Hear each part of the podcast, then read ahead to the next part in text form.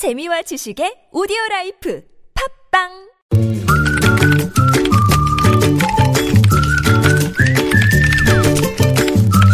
네, 무적의 댓글을 전해주시는 이숙현 시사 칼럼니스트 모셨습니다. 어서 오세요. 네, 안녕하세요. 자, 첫 소식은요? 네, 최근 정치권 특히 이제 남경필 지사 모병제 얘기 많이 하잖아요. 네, 네. 어, 관련해서 오늘 이제 그 국방부에서 언급이 있었습니다. 음. 아, 군은 병력을 30만 명으로 감축하는 것이 선결 조건인데 아, 이것은 현재 군으로서는 불가능하다라고 네. 밝힌 겁니다. 네. 오늘 전하규 합동참모본부 공보실장이 밝힌 내용인데요. 예. 아, 모병제와 관련해서 2022년까지 52만 2천 명으로 감축할 것을 목표로 진행 중에 있다고 밝혔고요.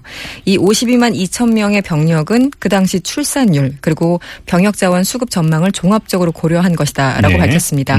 아, 모병제에 앞서서 군 병력 감축이 어쨌든 선결 조건인데 그건 현재 불가능하다라는 게 국방부의 입장입니다. 저희가 앞서 2부에서 이 문제 한번 다뤄봤는데요. 자, 네. 댓글이 어떻게 달렸는지 궁금하네요. 네, 아무리 생각해도 병력 감축이 우선이 아니라 비리 척결이 선결 과제 아닌가요? 라고 꼬집어 주신 분 많았습니다. 네. 또 어떤 분은 아, 그동안 국방비 안 빼먹고 제대로 현대화했다면 안 될 것도 없습니다. 네. 여전히 지적해 음, 주셨고요. 음.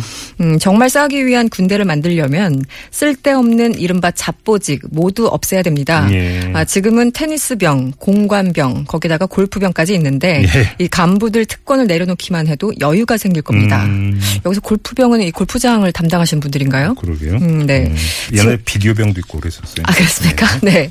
징병, 징병제로 가니까 일반 사병들이 높은 분들 심부름하러 가는 줄 아시나 봅니다. 음. 왜 모든 수발을 병사들한테 시키는 건가요? 그러게요. 네, 네. 여기서 항의하신 분 많았고요. 이거 예. 당연한 지적이죠. 음.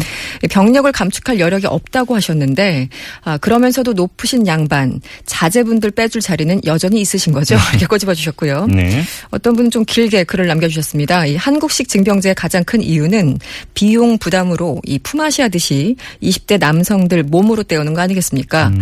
이사, 이스라엘 징병제를 말하곤 하지만 이 나라에서는 군인들의 처우가 다르고 위상도 다릅니다. 네. 오로지 돈의 논리로 만들어진 게 한국식 징집제입니다. 네. 라고 꼬집어 주셨고 예. 아, 마지막으로 병력 감축이 어려운 이유는 병력이 줄어들면 별자리도 같이 줄어들기 때문입니다. 네. 결국은 국방부에 맡기면 아무것도 안 됩니다. 이렇게 음. 주장하신 분도 계셨습니다. 네, 알겠습니다. 자, 다음 소식은요.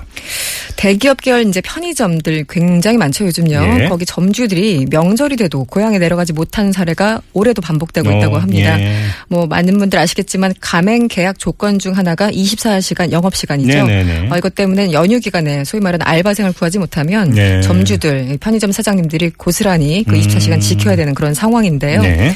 일부 점주들의 항의 내용은 이런 겁니다. 이 명절 기간 매출도 안 나오는 데다가 본사 직원도 쉬어서 대응이 잘 안 되는데 굳이 문을 열어야 되는 이유를 모르겠다. 이렇게 하소연을 하고 그러, 그러게요. 네, 예, 있는데요. 예. 하지만 본사 측도 나름대로 이유는 있는 것 같습니다. 음. 이 연휴에 문을 닫는 점포들이 속출하게 된다면 이른바 긴급성 그리고 편의성이 취지인 펴- 편의점의 그 의미가 퇴색된다라고 음. 하고 있고요.